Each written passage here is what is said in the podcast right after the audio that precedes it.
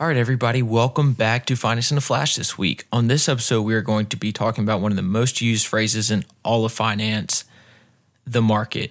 What is the market? What do people mean when they refer to the market? You see all the times on news channels, on websites, on newspapers.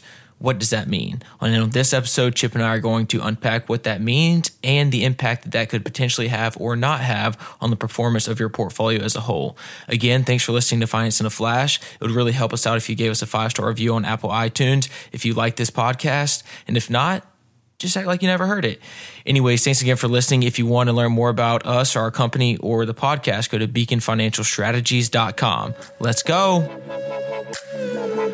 All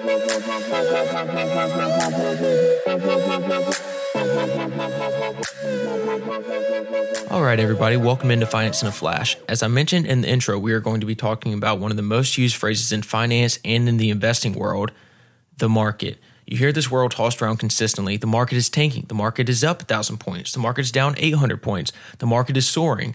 The market tanks again. If you've ever tuned into CNBC or watched Mad Money or even gone to Yahoo Finance or read the Wall Street Journal, you've seen headlines like this consistently. But what does it actually mean when people refer to the market? And why is it important to tune that noise out when looking at the performance of your overall portfolio if it is a well diversified portfolio? And on this episode, Chip and I are going to discuss what that means. And Chip, as your or as our investment expert, I would say, maybe even in the office and then in your own life, what does this mean? And I think it's really important to go over to the two of the main indexes that people refer to, which is the Dow Jones Industrial Average and the S&P 500. Yeah, you guys, you sure use the term expert loosely. I'll say that, Nick. I, have been doing it a long time, and so I, I, don't consider myself necessarily an expert as much as I consider myself a student.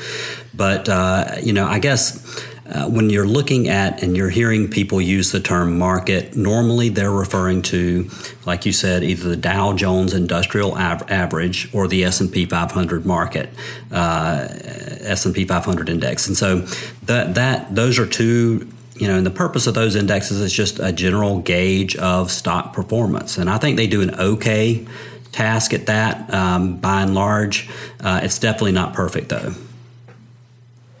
Yeah, so and that's a good point. It, it's definitely not perfect, but I think it can sometimes provide a general direction of possibly the way your portfolio is going. But we will get to that later. So I guess just real quick, if you could kind of outline what the Dow Jones means or what the index is comprised of, and then the S and P sure. as well. So the Dow Jones Industrial Average um, consists really of only 30 U.S. domiciled stocks, and uh, it's a it's in general sense, it's a really narrow measure of market performance. Um, you know, uh, the the people who organize the Dow and who kind of um, uh, add the different stocks into that particular index are very careful at um, making sure that it does it is fairly representative of the overall market. In other words, there's a multiple multitude of sectors and um, uh, companies that operate in different segments of the market. And so, you know, but generally, if you think of a blue chip index,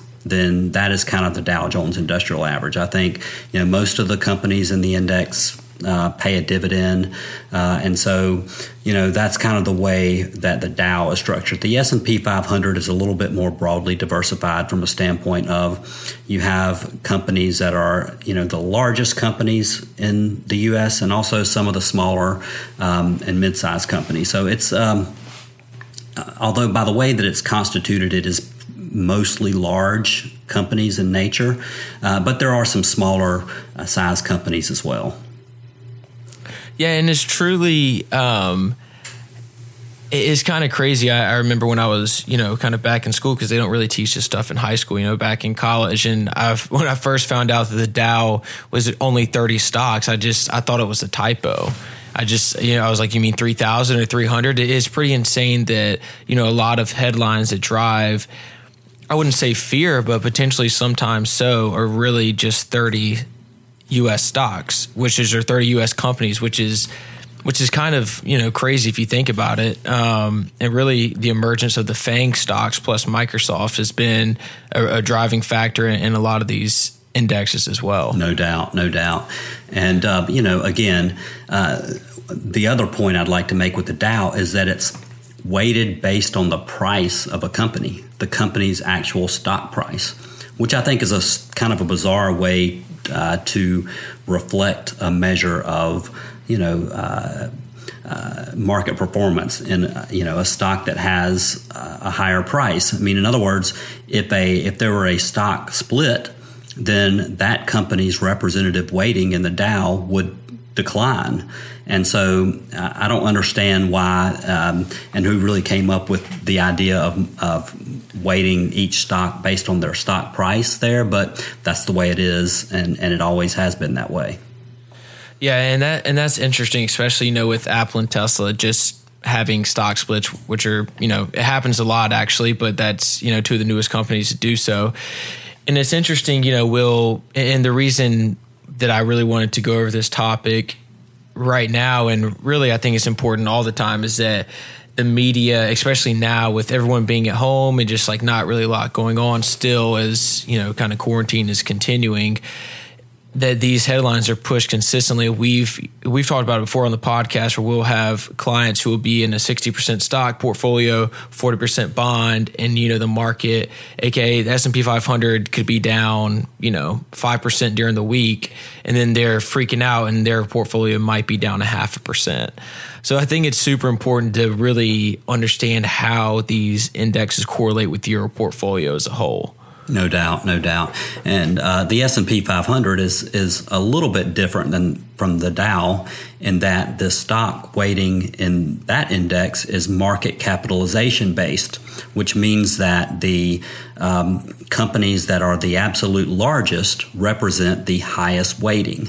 And you know, and now is a, a kind of a strange time. And I remember this happening back in the late 90s when just a few companies are really um, represent the vast majority of market performance for the S&P 500 and so you know right now I think you know the top what is it? The top 10 stocks represent like 29% of the yep. index itself. So, I mean, that's a, a, you know only ten stocks, and then if you look inside that and see which stocks they are, you know that can be kind of an eye-opening experience. I think, especially when you um, consider that as a general gauge of stock market performance.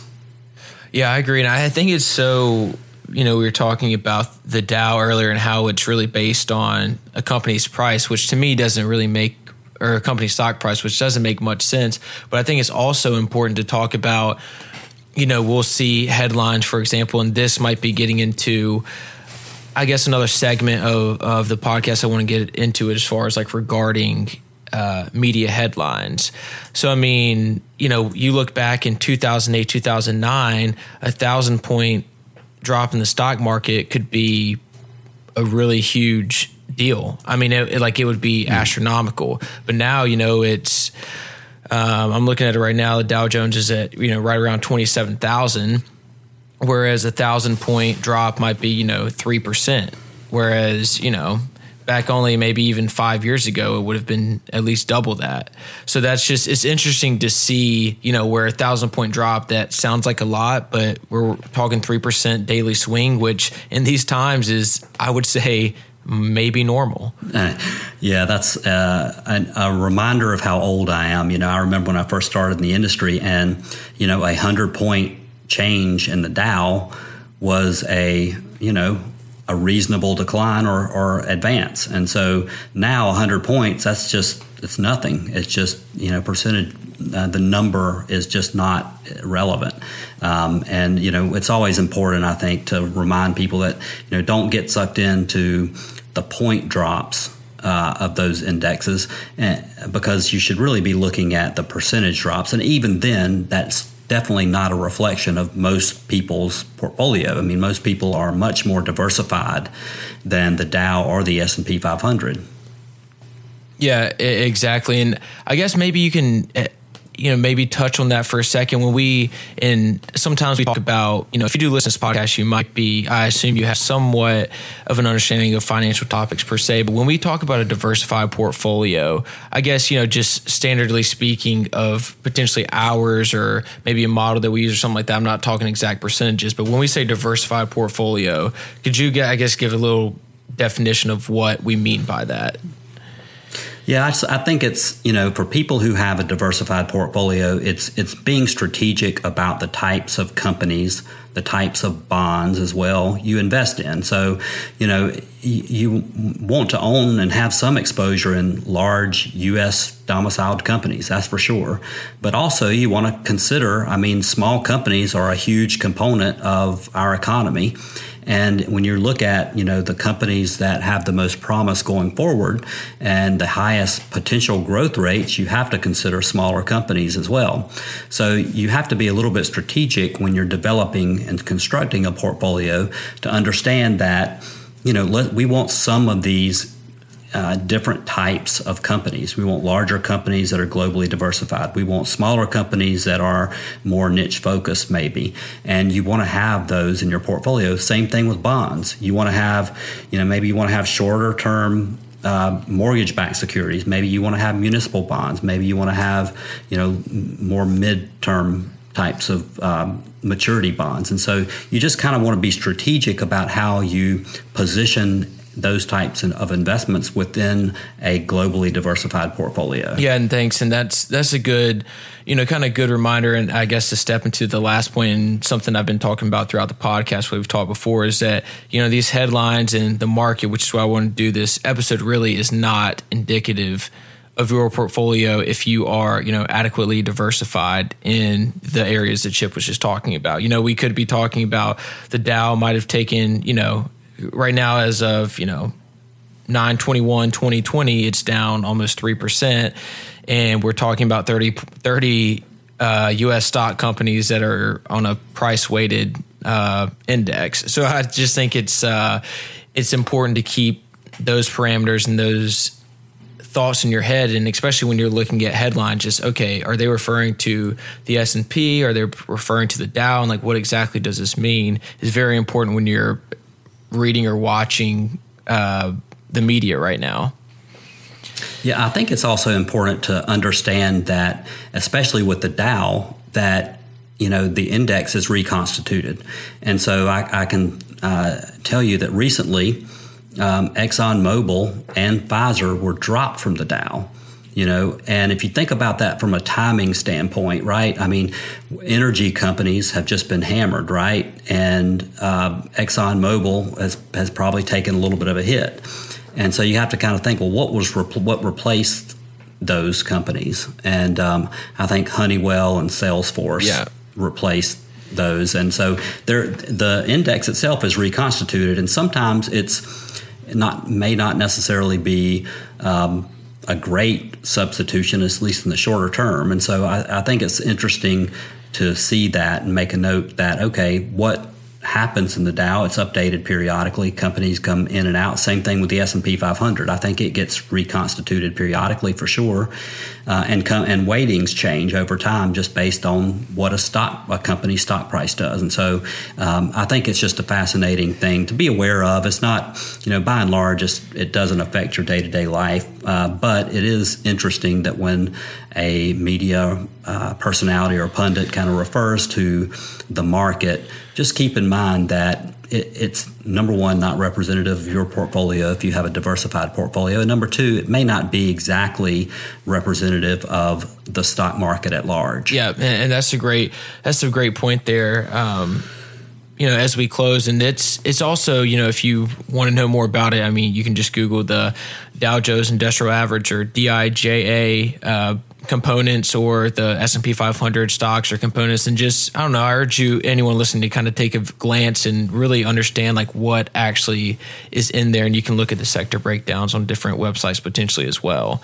Um, I don't know I just think it's good to have a baseline when especially now uh, at this time of the world to um, kind of combat and kind of keep your cool when reading articles and headlines like that it absolutely is. That's a great point, and you know it's also important to understand that, like with the S and P 500, Apple represents a six percent stake. That's the number one uh, position, and so whenever you see a big movement in Apple, for good or, or bad, at least for now, that you know tends to drive that index up or down, and so it's just an interesting thing to be aware of, and that's that's kind of the point of what uh, this the idea of this yeah, podcast for sure. Exactly. Well, that's uh, kind of brings my into a close chip. I don't know if you had any parting thoughts other than the ones you just gave. No, I think that's good, and um, I think it's uh, a fun topic that we'll we'll hit on again in a in a future podcast as as the markets change. Yeah, yeah, exactly. And we will have a an article on our website beaconfinancialstrategies.com that kind of outlines what we talked about in this podcast and gives it more of a you can actually read uh, what the indexes are. I know it might be a little hard to follow sometimes just hearing it. Um, in your headphones, but if you actually, we're going to upload an article that really coincides with this podcast that will maybe help you uh, follow along if you get tired of our voices. So just think that's important to highlight. um, but yeah, anyways, uh, thanks for listening. And uh, this was Finance in a Flash.